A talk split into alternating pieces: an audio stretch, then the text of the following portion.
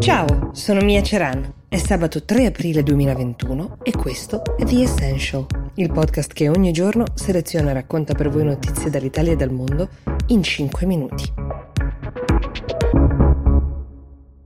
Da oggi tutta Italia diventa zona rossa per tre giorni, il tempo delle vacanze di Pasqua. L'obiettivo è chiaramente quello di limitare gli spostamenti e quindi il contagio. Cerchiamo di capire insieme che cosa si può e non si può fare in questi tre giorni, 3, 4, 5 aprile.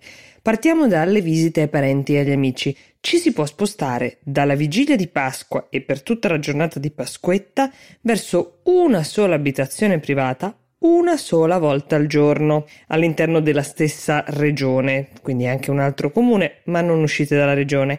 Se vi volete spostare, scegliete bene il gruppo di eh, parenti o amici che più vi aggrada perché non potete vederne tanti. Peraltro la sera um, vedete di rincasare per le 22 perché c'è il coprifuoco che dura fino alle 5 del mattino. Non spostatevi in grandi gruppi, solo due persone alla volta, oltre a quelle conviventi. Potete portare con voi minori di 14 anni se sono vostri figli o delle persone non autosufficienti di cui siete voi responsabili.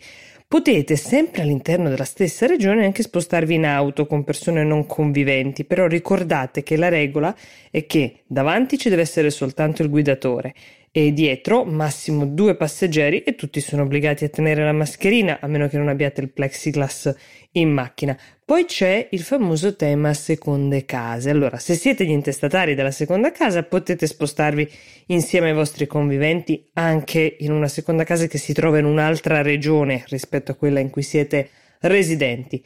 Non valgono gli affitti brevi, cioè non potete prendere in affitto una casa su Airbnb stasera e dichiarare che è la vostra seconda casa, ma se potete dimostrare che avete un affitto a lungo termine, annuale ad esempio, allora anche una casa in affitto viene considerata una seconda casa.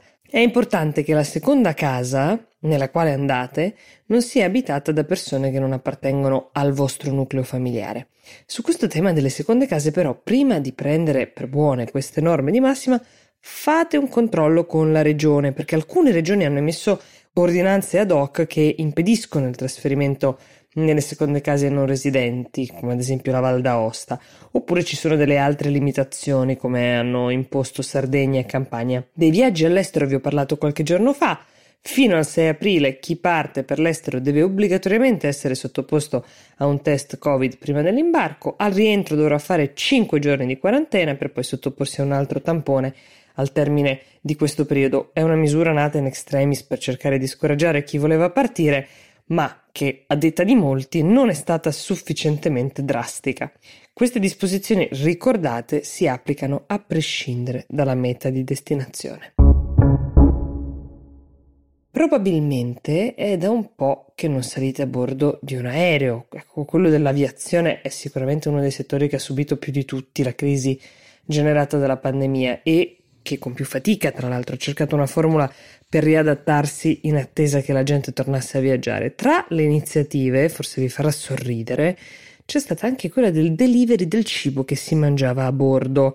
Allora io non ho dei dati su quanti abbiano apprezzato o quanti avessero effettivamente nostalgia del cibo consumato sugli aerei. Però questa iniziativa è nata e ora ve la racconto. Altri hanno organizzato, pensate, nei posti in cui si poteva ovviamente, delle cene a bordo degli aerei rimasti fermi a terra. Allora sia chiaro, sono tutti palliativi e gli introiti non sono che una piccolissima parte di quanto è stato perso nell'ultimo anno dalle compagnie, ma per molte è stato un modo di fidelizzare i clienti, di legarli al ricordo di quanto fosse bella l'esperienza del viaggio, l'experience, come direbbero quelli che lavorano nel marketing. La British Airways, ad esempio, è tra le compagnie che hanno organizzato il delivery del proprio cibo, però lo hanno fatto per quella parte di piatti costosi e di alta qualità anche con lo scopo di eh, migliorare il proprio prodotto attraverso il feedback. La scorsa settimana, infatti, British ha lanciato un kit che manda a domicilio dal cliente che contiene esattamente gli ingredienti per preparare da sé a casa un pasto che verrebbe servito su un volo di prima classe. Funziona sostanzialmente con un abbonamento, cioè ogni kit costa più o meno tra le 80 e le 100 sterline, siamo intorno ai 100-120 euro.